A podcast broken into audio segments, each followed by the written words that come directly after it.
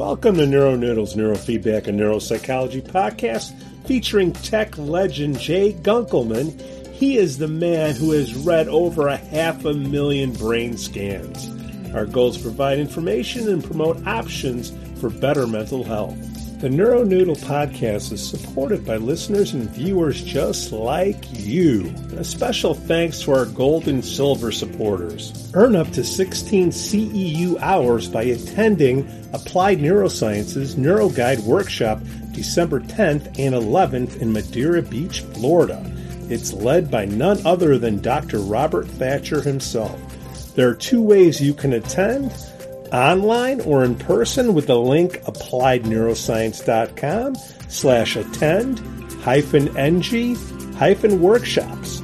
And if you sign up now, you can join Doctor Robert Thatcher at his house for a pre-course get-together December ninth. It's going to be a blast. What a better way to enjoy winter by being in Madeira Beach, Florida, and earning up to sixteen C E U hours. Sign up now at applied neuroscience dot com slash attend hyphen ng hyphen workshops. mind media dot com. Get the latest E E G and neurofeedback technology from mind media dot com. Their semi-dry sensor cap is a wonder to see, and their E E G amplifiers have been trusted in the field for decades. Their neurofeedback and Q E E G courses will get you up to speed in no time. Visit mind media dot com now. What is the savant? What's going on with the brain? Is that something we could uh, talk about? Uh, well, it, you know, savant ends up having such a gigantic comorbidity with uh, Asperger's traits. Um, yeah. Uh, uh, you, you've locked onto a topic in kind of an obsessive way. And, um, Your uh, your blinders have you focused in on that and that alone. Now, with that kind of a focus, you can learn a tremendous amount about a given subject. Uh, look at the, you know an eight-year-old knowing about dinosaurs. I mean, yeah, they'll know more about dinosaurs than I've ever learned about dinosaurs. You know? So, but then I wasn't into them. So, you know, uh, I was in science and technology, the same thing. You know. So savant um, and Asperger's, I mean, for for the general population, there's a huge comorbidity, Com- huge okay. comorbidity, you know, and it is uh, uh, somebody who's a savant very often uh, is so focused on their topic that they don't have traditional social, you know, uh, skill sets, and um, uh, they're they're good at one thing and one thing only. Um, Uh, you remember the movie Rain Man? Obviously. Yeah, yeah, yeah. Um, well, it's it, it, there's you know super skill set for somebody, but he's just totally non-functional. Uh, you, it's hard to get him to pass even in a normal setting as somebody who's even close to functional. Uh, that there are savants who are uh, you know kind of halfway passing as normal, but uh, um. my my old business partner uh, referred to me as one, uh, uh, a, a savant of E E G, uh, because he didn't know anything. He couldn't find anything that I didn't actually already kind of know about about E E G. But I, you know, I've been fascinated with it since I was young, and you know, very much like a kid who's so focused on dinosaurs, you can end up picking up a tremendous amount of information. And if that's what you're interested interested in, you can yeah.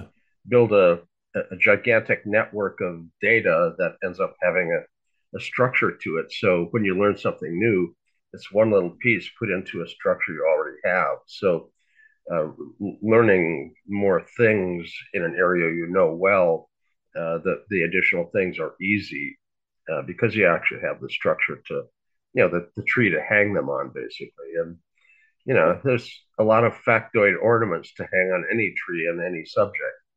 Um, well, Jay, you brought up um, Rain Man, and that was from uh, the book Awakenings, I believe. Uh, Doctor Malcolm Sayer and the guy in the movie, Robert De Niro, who did a great job, he was supposed to be uh, Leonard. Um and they were they were messing around with L-Dopa. Is that, do you remember anything about what was going on back then? Um, the, actually, L-Dopa is uh, able to uh, wake people up out of a frozen state. Um, if if you look up online, frozen people, yeah, uh, you're going to find that in the seventies in the Bay Area, there was a bad batch of M D M A uh, ecstasy that was made, and uh, people used it at a rave, and they had a great time. And when they woke up the next morning, they were frozen. They could not move. They had an advanced Parkinsonism induced by the medication. And they were frozen. And and they they basically weren't, weren't uh, it was like the worst advanced Parkinsonism you can find. And you can't initiate, uh, you, you're, you're basically frozen. And there were a few of them, not many, but there were a few of them that were taken over to Europe, and they had dopamine implants, uh, fetal tissue implants, uh, dopamine from a fetus uh, tissue implanted in, and they unfroze. Um, uh, the others received uh, uh, dopamine compounds here in the United States, which is, yeah, that's that's essentially the way you treat uh, Parkinson's disease is, is dopamine-related supplementation. And it works for a while, but you know it, it, it's it's not uh, it, it's not functional long term. Uh, the the earlier you take it, the sooner it becomes ineffective. And um, the, the, so there's a lot of Parkinson's patients that kind of wait and wait and wait in order to start their dopamine therapy. Uh, but you know, the, uh, at, at this point, for advanced P D in the U S, uh, there's a solution. You know, I had a, a friend in the little tiny town of Crockett, California, and two thousand, you know, three thousand two hundred people. It's an itty bitty burg. And so, you, you know, if somebody's in town, you're going to see them, you're going to know them. And, you know, I, I knew him as a runner, and he would run from Crockett to Port Costa and back in the mornings. And you'd see him running around town, you know, all, you know, peppy and, and uh, running. And, you know, a couple of years later, I saw him and he was really having a great deal of trouble shuffling down the sidewalk. And I stopped and I chatted with him a little bit. And you know, said, you know, you've been running and now you're, you're walking, but not well, you're shuffling. Uh, what, what's going on? And he said, oh, you know, I've, I've got Parkinson's disease. And I'm thinking about having a, a deep brain stimulator put in. And I, I, I told him that's a really, really good idea for you at the stage that you're at. Um, the deep what, brain what stimulator. That? What's that?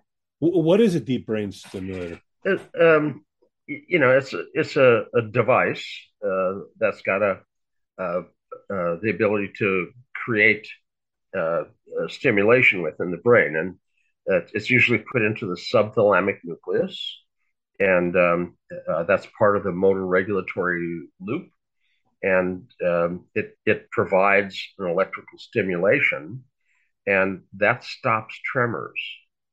So your your pilroly hand tremor, you know, the the, the Parkinson's has have what, what they call a pilroll hand tremor, and the bob of the head. All of that stops. And it stops quickly. You turn on the stimulator. It's not like, well, two days from now, you'll have some effect. It'll get better over the next month. No, it's like click-o, the tremor goes, stops. And if you turn it off, the tremor returns. Now, uh, deep brain stimulators are used to uh, treat advanced Parkinsonism, and it's quite effective.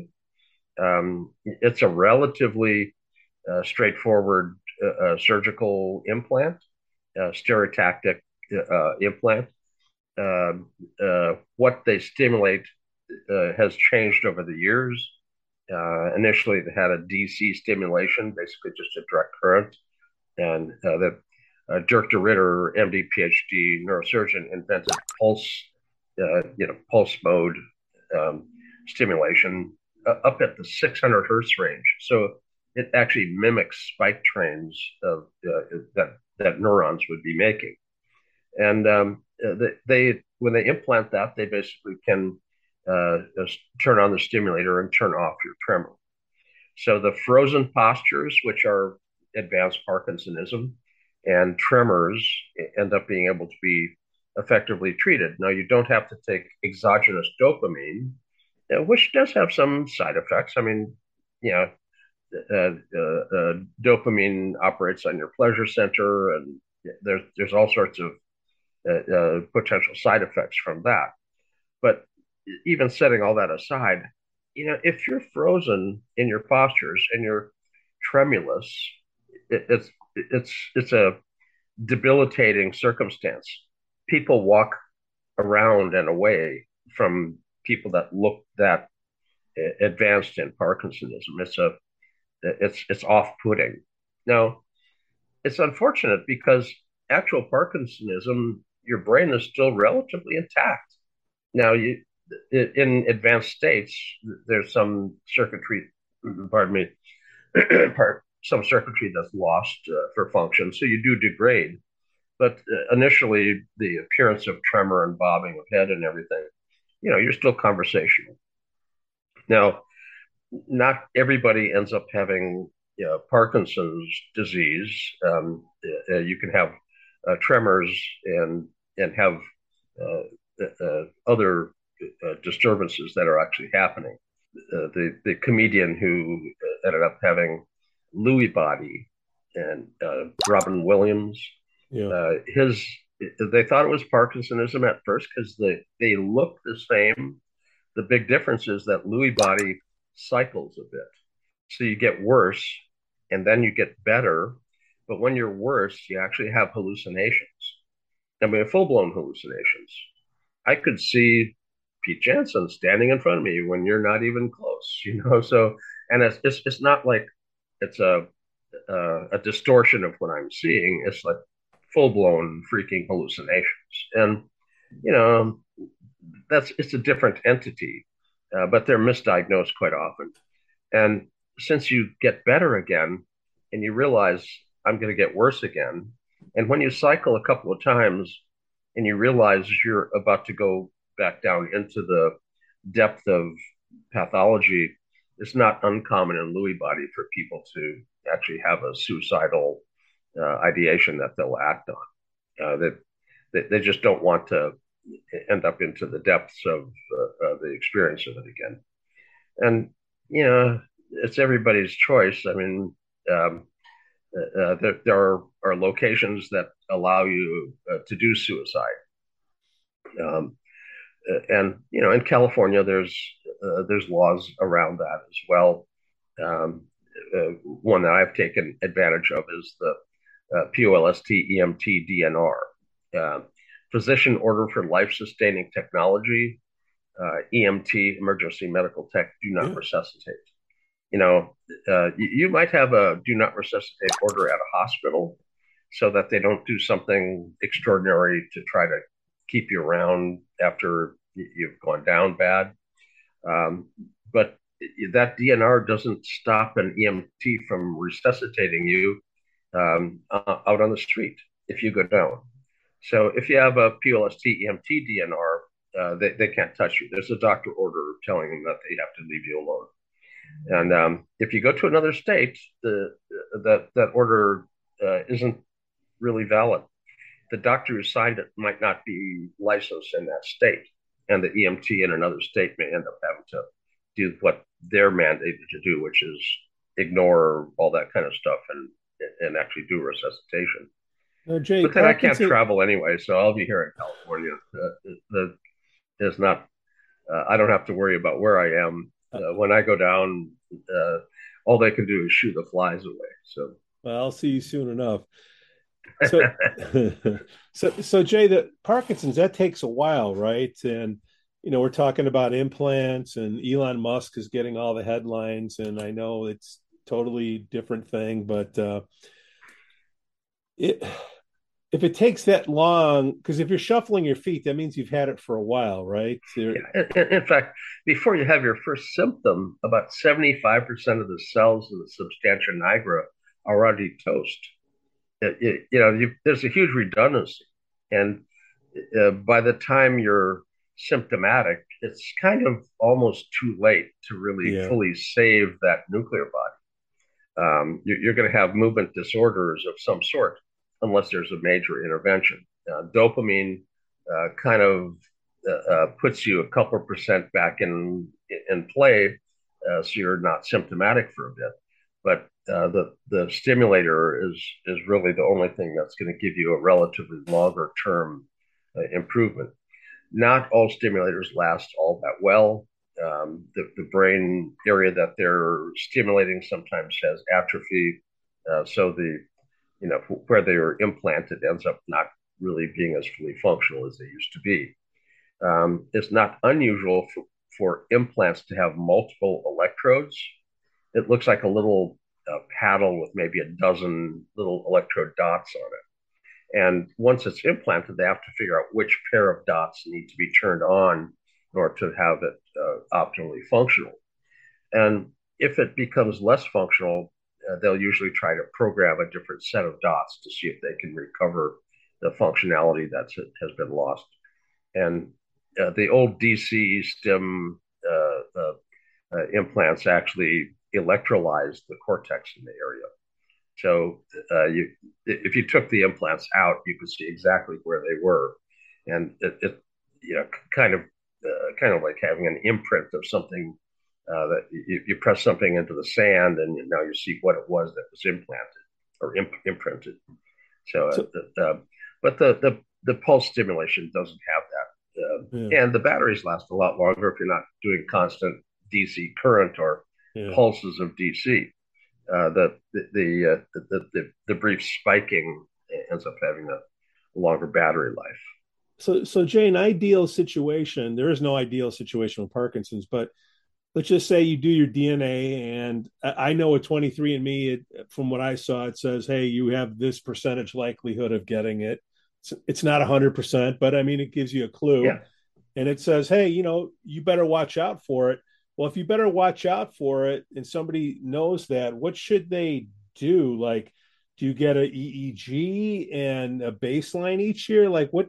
What advice would you look? We're, we're, if you if you start to see uh, subtle tremor or difficulty initiating movements, it's time to be evaluated for it, and um, uh, get, you know go go into a neurologist at that point yeah, yeah, for yeah. Uh, for a full eval. Um, but I have to say, uh, genetic testing gives you the genetic marker that corresponds with people that have it, but not everybody has their genes expressed. You can have the Alzheimer's gene and not get it. You can have a right. breast cancer gene and not get it. Um, you know, you, you have lots of genes and they don't express. So, uh, um, it, it, you know, it's, it's when you get genetic testing, they have a genetic counselor that meets yeah. with you, and the counselor basically kind of puts a little dampening on, on your angst over what you see in your genetic testing. Um, again, not not everything ends up coming to fruition. Right, right. Luckily. So, so yeah. Uh-huh. Um, what, what do you see in the brain? Like what areas are are dysregulated when, you know, you're, when you're just like, you start feeling the symptoms? And because you just, I thought you said that once you get the symptoms, it's too late. I'm just trying to see if there's anything in between. Like, what are you going to see in the, in the brain map? Well, once you got symptoms, it, it's uh, you're not going to be uh, fully recovered unless you have an intervention. Okay. And the intervention may be pharma. Uh, it might be implant. Again, they usually wait for the implants until you know you're you're you're fairly advanced. They they don't do that as the first blush. Uh, you you get quite a few years out of pharma. Uh, you know, t- taking uh, L-Dopa and L-Dopa, you know, dopamine-related uh, uh, compounds. Um, and when that starts to not work, your alternative is basically to get an implant. Now, my friend in Little Crockett uh, ended up getting the implant, and I, I, I then see him jogging through town again, you know, and, and not a shuffly jog. I mean, he was, you know, fully mobile again. And boy, was he ecstatic. You know, he, he was so worried about the implant thing you know, brain surgery isn't, you know, uh, if somebody says they're going to open your head up and put something in, you got to wonder, gee, uh, who, who's going to be at the other end of that surgery? Uh, am I going to be me? Uh, yeah. What what's the outcome? What if, you know, I mean, not every anesthesia goes well. Uh, what if I come out of it with brain fog or uh, personality change? You know, for some of us, a personality change wouldn't be such a bad deal. You know, I mean, you know, just swap it out for a better one somehow. But um, uh, when you hear personality change uh, as a symptom, it's not that people got better. Uh, uh, that, you know, nobody comes in complaining, Uncle John got nice, you know, it's, you know, um, Grandpa got grumpy and angry and, you know, had a personality change. It's never for the better. So, um, but uh, uh, P D, Parkinson's, um, is something you can actually see in the E E G. Uh, Rodolfo Llinás, a, a very famous um, a researcher, uh, identified that there's a cross-frequency coupling. Uh, that alpha in the area slows down to about six cycles a second, which is outside the traditional alpha band. It slows into the theta frequency band, but it's slowed alpha, not theta. And the International Federation tells you if you see something in the theta band, you have to identify whether it's limbically generated theta or thalamocortically slowed alpha that happens to be in that band. And for a dysrhythmia, it's slowed alpha. And when alpha slows to that point, what you end up having is areas adjacent to it end up invading. The brain doesn't want a spot that doesn't have a function. So what's happened is when the alpha slows to about six, the lateral inhibition that keeps the function in that spot being the function in that spot. When you lose that function, the adjacent area will invade. Lateral inhibition is gone, so the lateral areas invade. And what happens in the E E G is that gamma come, turns on like a donut surrounding the spot that's missing, and it invades. It, it, the donut will squeeze in until it occupies that spot. It's neuroplasticity gone awry. And what you end up seeing is the six and the gamma end up being cross-frequency coupled. And th- that's seen in the bispectrum. Uh, again, cross-frequency coupling, you can't just look at a spectral peak. You have to have multiple peaks, and you, you, you look at it um, with software that identifies that those peaks are independent. They're actually linked. And the gamma isn't pulsed. It's not brief bursts of gamma, which is healthy. It's persistent gamma, which is always pathological. Um, persistent gamma is seen in an epileptic focus. It's seen in Parkinson's disease. It's seen in tinnitus. Uh, it, it's seen in uh, some forms of chronic pain. Uh, it's seen in some forms of reward deficiency syndrome, like depression, uh, obsessive compulsive disorder, addiction. Uh, um, and the spot in the brain differs, but it's the same foundational process. Thalamocortical dysrhythmia, again, uh, initially Rodolfo Llinás identified it. Uh, Dirk De Ridder, uh, M D, PhD, neurosurgeon, Belgium and New Zealand labs. He's, he's really quite well known worldwide. Um, it, it ended up uh, finding it in tinnitus. And he had a tinnitus database of over a thousand people. And uh, that you could uh, use that database to kind of characterize what tinnitus looked like. So we had the ability of a machine learning algorithm to, uh, when you come in and they record your brain, it would tell you whether your brain looked like tinnitus or not. And he had a patient come in, and uh, he had uh, Parkinson's disease, and the algorithm said tinnitus. And, you know, Dirk goes, well, that's not right. Uh, the, the, the, this is uh, tinnitus, not Parkinson's disease. And upon further examination, the thalamocortical dysrhythmia, the same kind of a problem in a different neural network was all it was. So Rodolfo Llinás's identification of uh, Parkinson's disease or movement disorders in the motor, premotor area that regulates movement uh, w- was one thalamocortical dysrhythmia. But if it happens in the auditory cortex, it's tinnitus. And uh, literally, uh, you'll have spots that carry different frequency information invading. So you have phantom sound. If you lo- lose a limb, you can have phantom pain.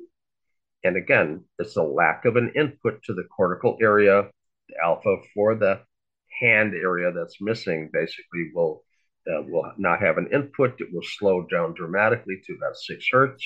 And at that point, the face area, you, you touch the face and you feel it as pain in your hand.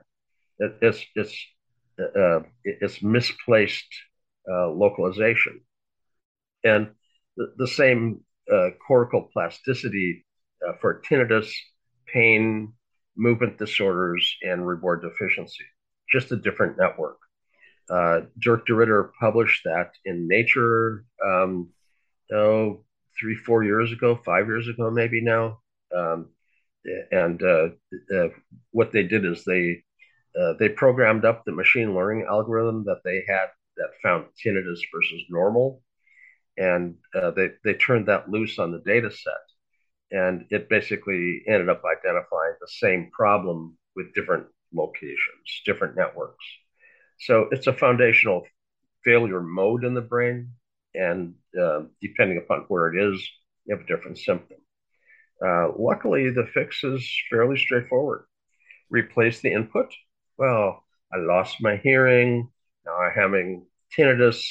Well, for God's sakes, get a freaking hearing aid. Replace the input if you can. Now, not every input can be replaced. You can end up having a nerve problem that won't, no matter what your ear is hearing, it won't put that, something through. But if you can, replace the input. If you can't, I mean, you lost your limb, you're not going to replace the input from a limb that's lost. Uh, but you can put an implant in the brain that stimulates the area. So instead of having input from the brain to the cortex, you input on the cortex with an implant. And uh, those are the implants that Dirk would put in to turn off tinnitus. Now, you know, when you put an implant in the brain, you're, you're going to stimulate something depending upon where you put it. And, you know, the the auditory cortex on the right side uh, sits close to some interesting other areas. Um, your, your sense of self, uh, your sense of self and others, uh, the God, the God spot. I mean, yeah, yeah. All these are over there in that temporal-parietal junction. And um, uh, Dirk put an implant in a fellow uh, uh, back in two thousand seven. It was published in uh, New England Journal of Medicine. When you put the implant in, and they they they they turn on a couple of pairs to find out which pair of electrodes makes it work best to turn off his tinnitus. Well, when they turned on one pair, he reported an out-of-body experience. Oh, uh, that's a little different, you know. Um, uh, so in the U S Wait, wait, hold, hold on. Parkinson's, tinnitus, and out-of-body experience, they're all... Uh, well, the out-of-body experience was because the stimulator triggered the circuitry okay. for okay. the the sense of self, and he had an out-of-body experience. And um, New England Journal of Medicine, uh, November two thousand seven... Uh, something like the neuroimaging of out-of-body experience, something such as that for the title. And yeah. um, he, the, he basically, uh, in the U S, they would have cut the leads to those wires so you couldn't stimulate them anymore. Told the guy it was just a drug effect um, from sedatives during the surgery, and, and uh, they swept it under the risk management rug, and nobody would have known the difference. But Dirk isn't like your normal guy. He's he's a curious fellow, and he has his own lab. And you know, he basically said, well, uh, he can't tell if the stimulator's on or off by feeling it. He can only tell us if he's in or out. So we have a blinded rater out-of-body experience study to do here. Stick him in the fMRI. And, you know, in versus out, you can end up plotting the difference, you know, like fMRI stuff does. And let's look for where this out-of-body experience stuff is. And, you know, that's a really interesting piece of science. And New England Journal of Medicine isn't really into publishing about an out-of-body experience. This is not their hot topic. Uh, they're they're like medical topics, but this is a medical topic with a bizarre, you know, uh, twist to it. Uh, he sent that article in twice to the New England Journal of Medicine, and they sent it back. Now, a big journal, if they're not going to accept it, they just send your manuscript back. No comment. They just send it back.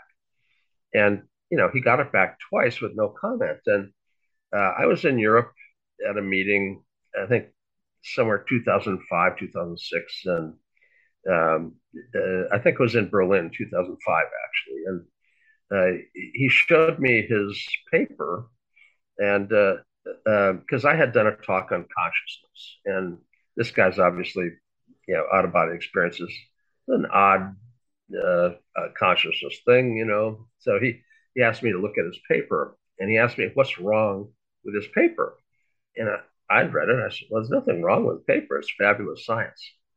He said, "Well, New England Journal of Medicine sent this back twice with no comment, so there's got to be something wrong with it." I said, "Whoa, New England Journal of Medicine, uh, you know, uh, your your writing is in European syntax. I can read this. I can tell this is a European author.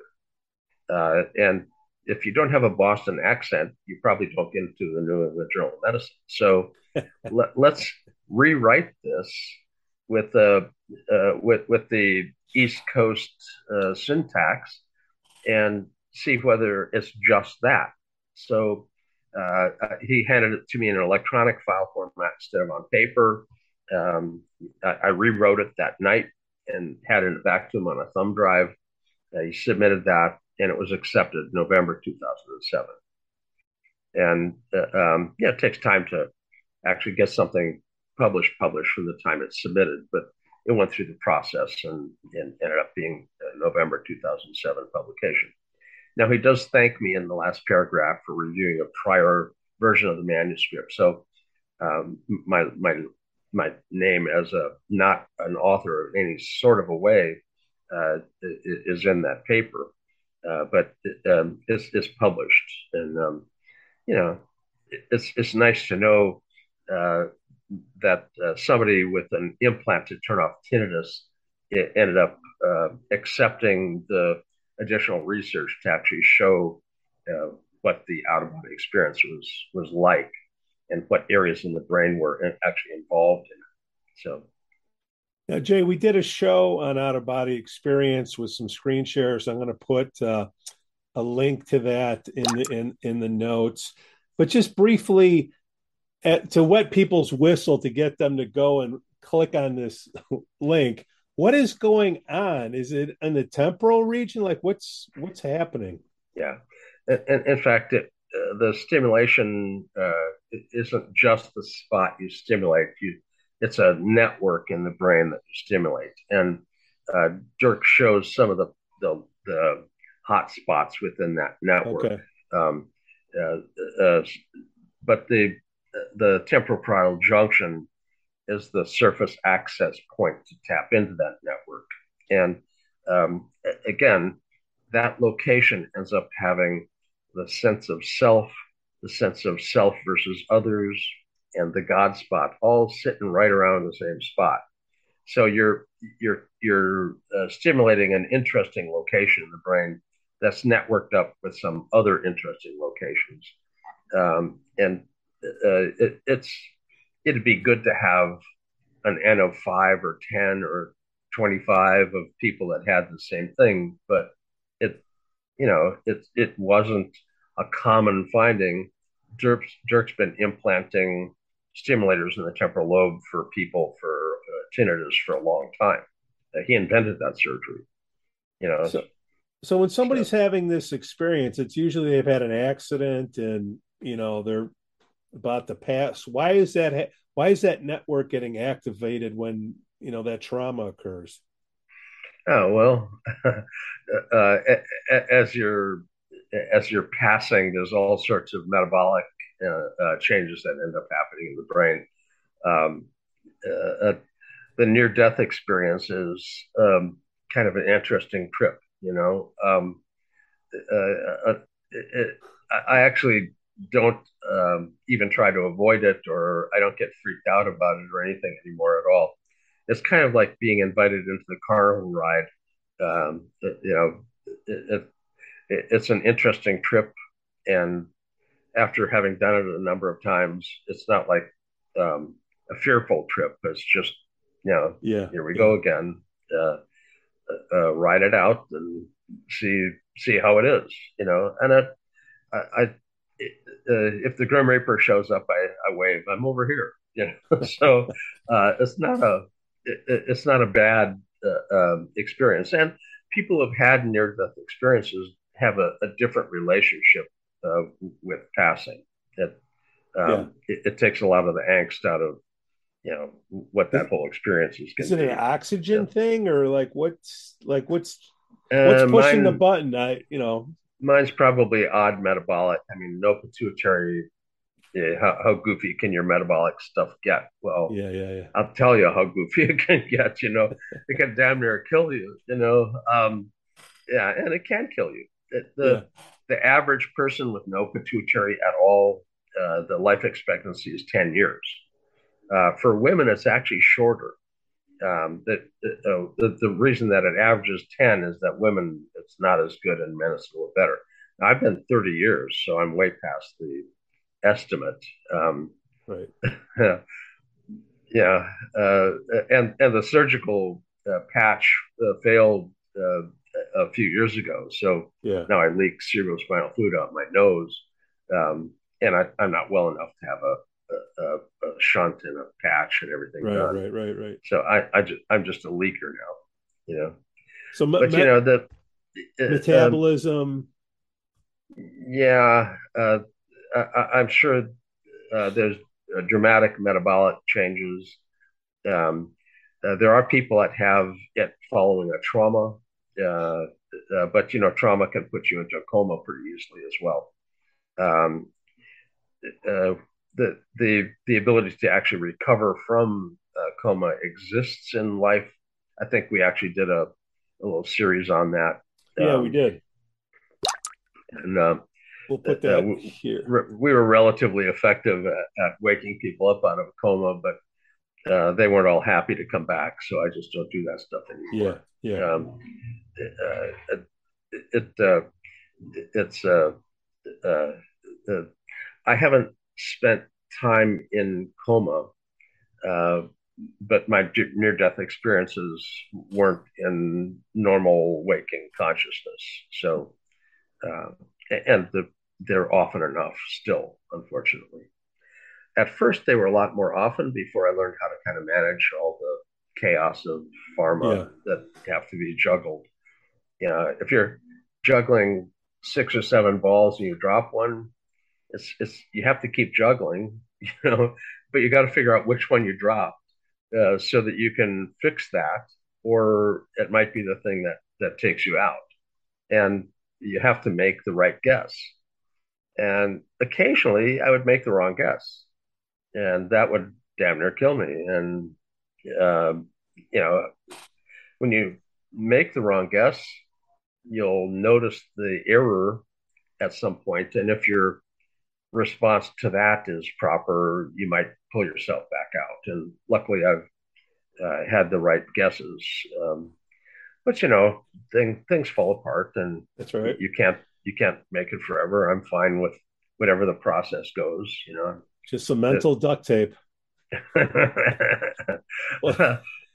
duct tape and baling wire, you know? That's right. Well, Jay, Well, Jay Gunkelman, thank you. This uh, this the NeuroNoodle podcast, like a box of chocolates. You never know what you're going to get.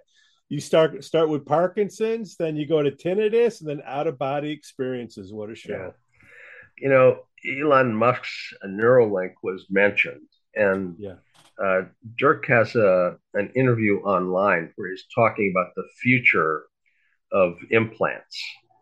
And the fact that they're going to have A I in the implant chip at some point. Now, he, he he's consulted by the people who make chips that go for implants on what the next design step needs to be. So you can yeah. bet that what he's talking about is going to be in the next series. Uh, uh, but he, he wants the uh, he wants the chip to actually learn and adapt, uh, so that um, the the stimulation can end up being optimized uh, by the chip itself. Um, now, Elon Musk wants to also not just measure your brain activity, but influence it. It's not just it's not just a, an electronic stethoscope to listen to the brain function. He's got his fingers in there pushing buttons. Uh, so he's going to do stimulation to manipulate the brain function as well as measure the brain function. And um, his invention for threads that are going to be inserted, uh, subdural threads, uh, yeah. end up being an interesting approach. Um, there are other people that are basically trying to have uh, little kind of nanobots that are amplifiers that can be fired up with uh, ultrasound. Will power them up, and uh, at that point they will measure, and uh, uh, you you basically inject them and then find out where they are and kind of live with uh, where they are as the spot that they're measuring. So there, there's different ways to get stuff in there, but you got to be subdural in order to end up having the resolution that you really need for a real true brain computer interface uh, and computer brain interface. Uh, so it's not just one direction.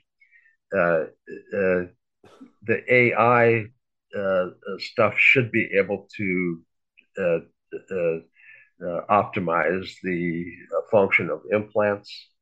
Uh, but, you know, uh, Dirk did a, a nice talk uh, here in the Napa Valley a couple years ago for Cynthia Kerson's um, little group lecture.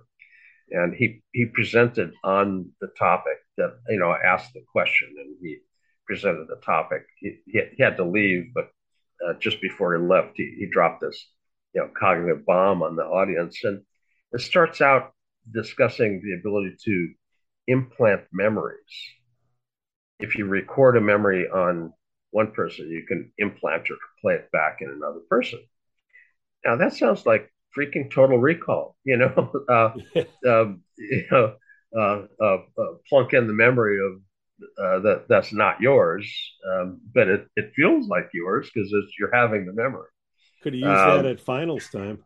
Yeah, and uh, and then as he started to talk about all the A I uh, and, and and stimulation and all of that, it started to look a little bit more like Skynet, you know. uh, yeah. Uh, and uh, yeah, the, there were people that were actually uh, that had they were triggered to a certain extent by the the idea of uh, somebody controlling their brain, which is not a new idea.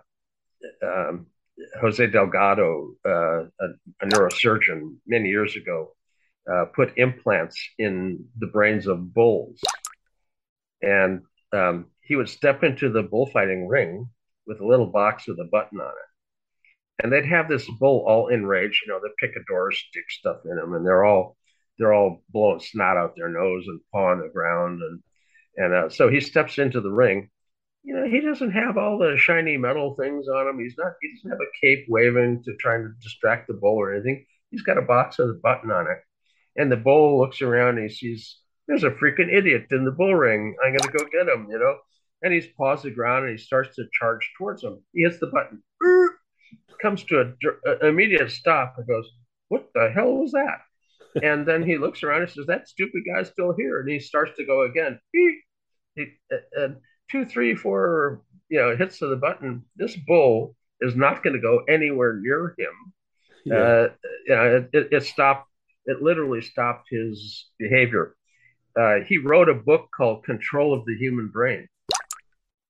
And, you know, I, I used to actually go to the library to see who might have checked it out, you know, because, you know, you, you want to kind of know who in your area is thinking about, you know, physical control of somebody else's brain. Um, but, you know, that's what medical implants basically are doing, uh, uh, usually to to good effect with proper motivation. Uh, but yeah, uh, about the same time, the book Terminal Man came out. and uh, the book Terminal Man, um, a temporal lobe uh, epileptic who has violent, outrageous uh, behaviors, and um, uh, and they, they put on an implant to kind of stop that. Uh, but uh, eventually he kind of works his way around the, the implant, you know, you, mm-hmm. uh, so it's, it, it's an interesting uh, uh, twist on free will. You know, do we have free will? You know, um, are our behaviors totally predicted? Uh, was, was the, were the Calvinists correct?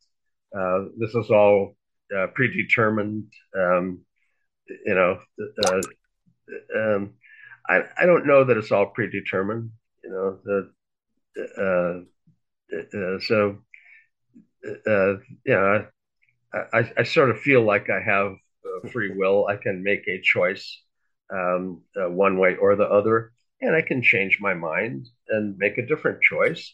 It seems like I have free will. There are those that will say, well, all the programming and what happened to you previously is determining in a way what you're going to be doing. And, you know, and, and, you know, I will argue with them, and they'll say, well, uh, it was predetermined that you would be arguing with me. so, um, oh, well, no, it doesn't sound uh, like a fun, uh, dinner party. Well, uh, you know, it's talk. Uh, yeah, yeah, uh, yeah. You know, uh, and the, there's, there's nothing wrong with talking theoretically about a whole bunch of things. Uh, but at at some point, you get to the logical extreme of an argument, and it's just uh, it's to the logical illogical extreme. Yeah, yeah, yeah. You know, you take take something to the point of it being ridiculous. And I, I think total determinism or total freedom are both probably a bit wrong. Yeah. Jay Gunkelman, thank you for this show, my friend. Well, have fun with it. I, uh, I, I don't envy the editing of anybody who's doing an interview with me. Any show we can do with you, Jay, is fantastic. The NeuroNoodle podcast is supported by listeners and viewers just like you. A special thanks to our gold and silver supporters. Earn up to sixteen C E U hours by attending Applied Neurosciences NeuroGuide Workshop December tenth and eleventh in Madeira Beach, Florida. It's led by none other than Doctor Robert Thatcher himself. There are two ways you can attend, online or in person, with the link appliedneuroscience.com slash attend hyphen ng hyphen workshops. And if you sign up now, you can join Doctor Robert Thatcher at his house for a pre-course get-together December ninth. It's going to be a blast. What a better way to enjoy winter by being in Madeira Beach, Florida, and earning up to sixteen C E U hours. Sign up now at appliedneuroscience.com slash attend hyphen ng hyphen workshops. Mindmedia dot com. Get the latest E E G and neurofeedback technology from Mindmedia dot com. Their semi-dry sensor cap is a wonder to see, and their E E G amplifiers have been trusted in the field for decades. Their neurofeedback and Q E E G courses will get you up to speed in no time. Visit Mindmedia dot com now.